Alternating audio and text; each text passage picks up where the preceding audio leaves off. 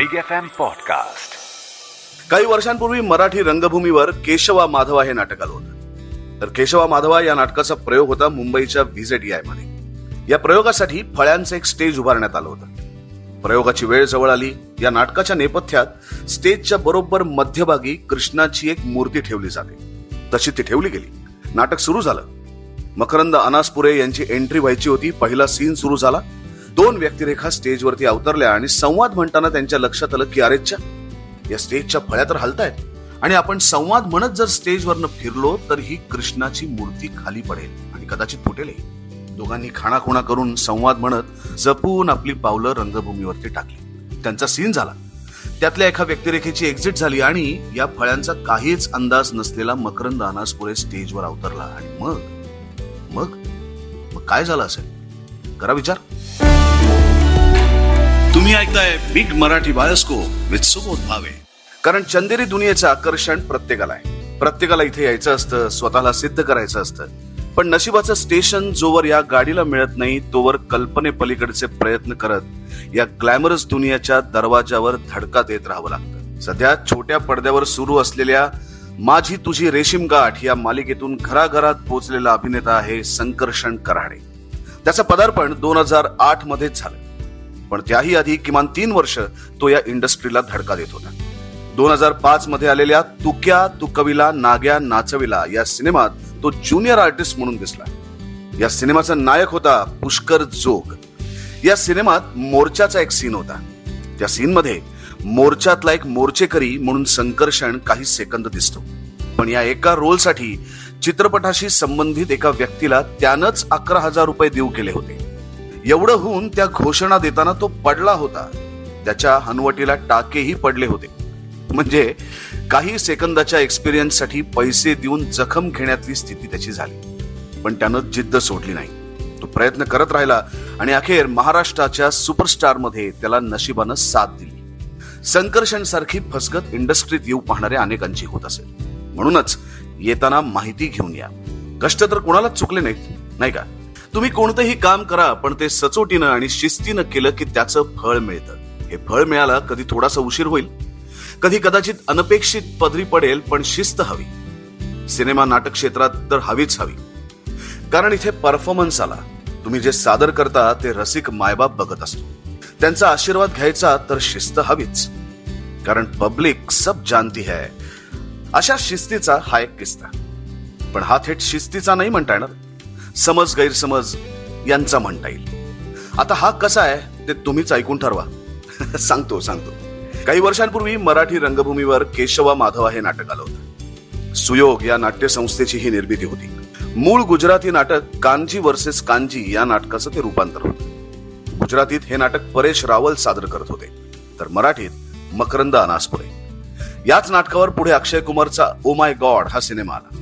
असो तर केशवा माधवा या नाटकाचा प्रयोग होता मुंबईच्या व्हीजेटीआयमध्ये.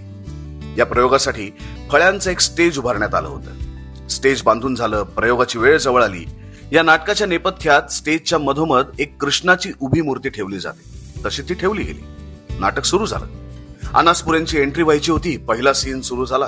दोन व्यक्तिरेखा स्टेजवर अवतरल्या आणि संवाद म्हणताना त्यांच्या लक्षात आलं की अरेच्या या स्टेजच्या फळ्या तर हलतायत. आपण संवाद म्हणत स्टेजवरून फिरलो तर ही कृष्णाची मूर्ती उभीच्या उभी पडेल. अर्थातच ती फुटेलही. झालं. दोघांनी खाणाखुणा करून संवाद म्हणत जपून आपल्या रंगभूमीवरच्या स्टेप्स घेतल्या. अनेक स्टेप्स त्यांनी तिथल्या तिथे रद्द करत संवाद म्हटले त्यांचा सीन झाला. त्यातल्या एका व्यक्तिरेखेची एक्झिट झाली आणि फळ्यांचा काहीच अंदाज नसलेला मकरंद अनासपुरे स्टेजवर अवतरला आणि मग मकरंद यांनी संवाद म्हणायला सुरुवात केली सहकलाकारानेही त्यांना साथ दिली. पण तो डोळ्यांच्या खाणाखुणा करून या फळ्या हलत असून मूर्ती खाली पडेल हे मकरंद यांना सांगू पाहत होता. मकरंद यांनी ते हेरलं. पण तो काय सांगू पाहतोय ते काही त्यांना समजेना. हो हो अगदी असं होऊ शकतं. कारण कलाकार जेव्हा मंचावर असतो तेव्हा तो त्या भूमिकेत असू शकतो. त्याच्या डोक्यात त्या व्यक्तिरेखेबद्दलचे इतर विचार घोळत असतात. तो प्रसंग झाल्यावर इंटरव्ह्यू मध्ये मकरंद अनासपुरे यांनी त्या कलाकाराला फैलावर घेतलं. आपलं पात्र सोडून इतर हावभाव करणं हे मकरंद यांना आवडलं नव्हतं.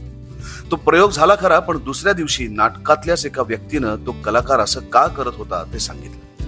मकरंद अनासपुरे यांच्या ते लक्षात आलं. त्यानंतर लगेचच मकरंद यांनी त्या कलाकाराची आपणहून जाऊन भेट घेत हा गैरसमजाचा गॅप मिटवून टाकला. होतं असं. गमत बघा तो संबंधित कलाकारही मकरंदला खाणाखुणा करत होता कारण रसिकांचा रसभंग होऊ नये म्हणून. आणि मकरंदही सहकलाकाराने भूमिकेत राहण्याचा आग्रह धरत होता कारण रसिकांना तो अस्सल नाट्यरस अनुभवता यावा म्हणून. शेवटी कलाकार रंगदेवतेला साक्षी ठेवून रसिक राजांचं मनोरंजन करत असतो. आणि त्यातूनच अशा गमती जमती घडत असतात. काय गंमत असते बघा आपल्याला कशा सवयी आहेत त्यावरून आपलं टोपण नाव ठेवलं जातं. कधी चेष्टेनं कधी प्रेमानं जसं की एखादा आपला मित्र खूप खात असेल तर त्याला जनरली बकासूर म्हटलं जातं. आमच्या ओळखीतला एक मुलगा सतत मोबाईलवरती गेम खेळतो तर त्याला त्याचे मित्र गेमर म्हणतात. काय नावं पडतील याचा नेम नाही. असंच निकनेम आपल्या मराठीतल्या एका अभिनेत्रीला पडलाय. जे नाव आहे मिस लायब्ररी आता या नावावरून ते का पडलं असेल हे उघनालच. साहजिक ही जी कोणी अभिनेत्री आहे तिला वाचनाची जबर आवड असणार. तिच्याकडे खूप सारी पुस्तकं असणार आणि सेटवर किंवा कुठेही जिथे वेळ मिळेल तिथे ती सतत वाचत असणार. अगदी खरं. होय अगदी असंच आहे. आणि त्याही पेक्षा महत्वाचं तुमचं वाचन नीट असेल तर त्याचं तेज तुमच्या चेहऱ्यावर दिसते.